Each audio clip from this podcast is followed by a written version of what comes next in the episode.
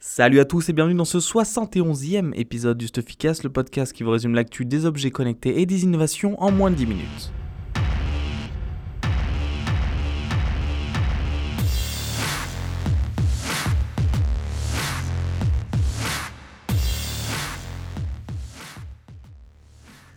Alors cette semaine est marquée par l'introduction en bourse de Snap, la société qui a développé Snapchat, et on a eu deux infos intéressantes, de, nouvelles qui sont venues des États-Unis.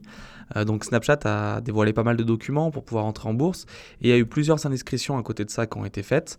La première, c'est le fait qu'aujourd'hui Snapchat euh, travaille sur le développement d'un drone qui permettrait de prendre des photos et des vidéos, certainement pour faire des snaps en direct. Et en fait, ça peut s'expliquer par euh, les déclarations récentes d'Evan Spiegel, le, CEO de la boîte, qui a dit que euh, Snapchat, euh, c'était avant tout une société de création vidéo avant d'être une application. Et la deuxième news va en corrélation avec ça, euh, c'est qu'on a aussi des rumeurs sur le fait que Snapchat travaille aussi sur une caméra à 360 degrés, donc en plus du drone, donc ça, serait pour, ça pourrait être pardon, deux nouveaux produits hardware qui viendraient après les spectacles qui ont connu un beau succès aux États-Unis.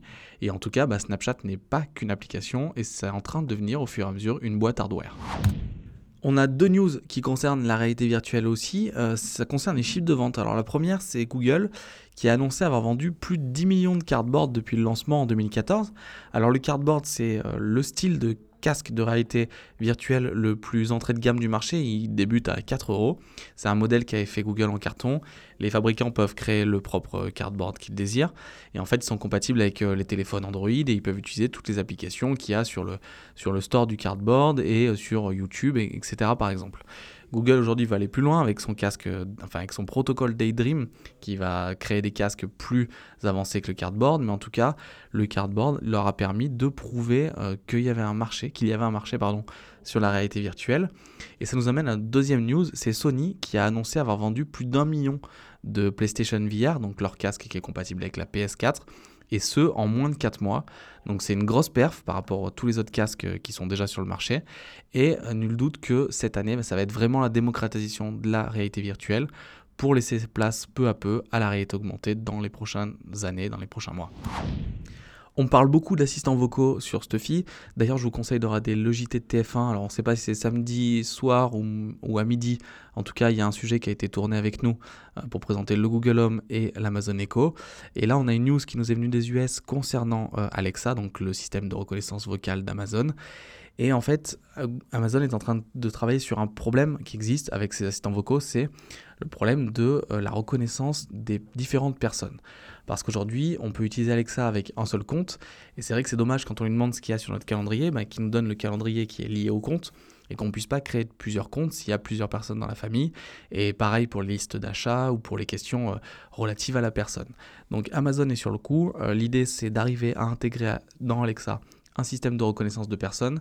Et s'ils arrivent à le faire, Google doit être aussi sur le sujet, on imagine, euh, ça va vraiment améliorer l'expérience avec tous ces assistants vocaux qui sont vraiment la technologie que tout le monde regarde aujourd'hui.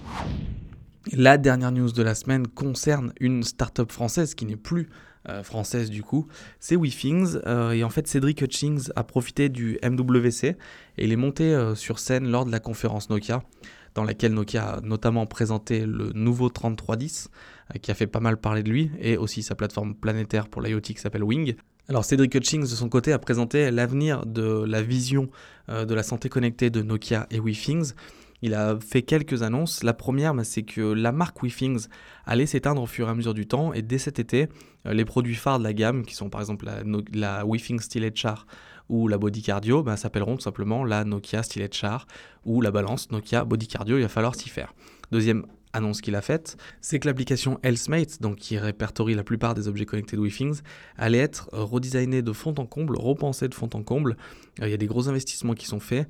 L'idée, c'est d'améliorer l'expérience utilisateur.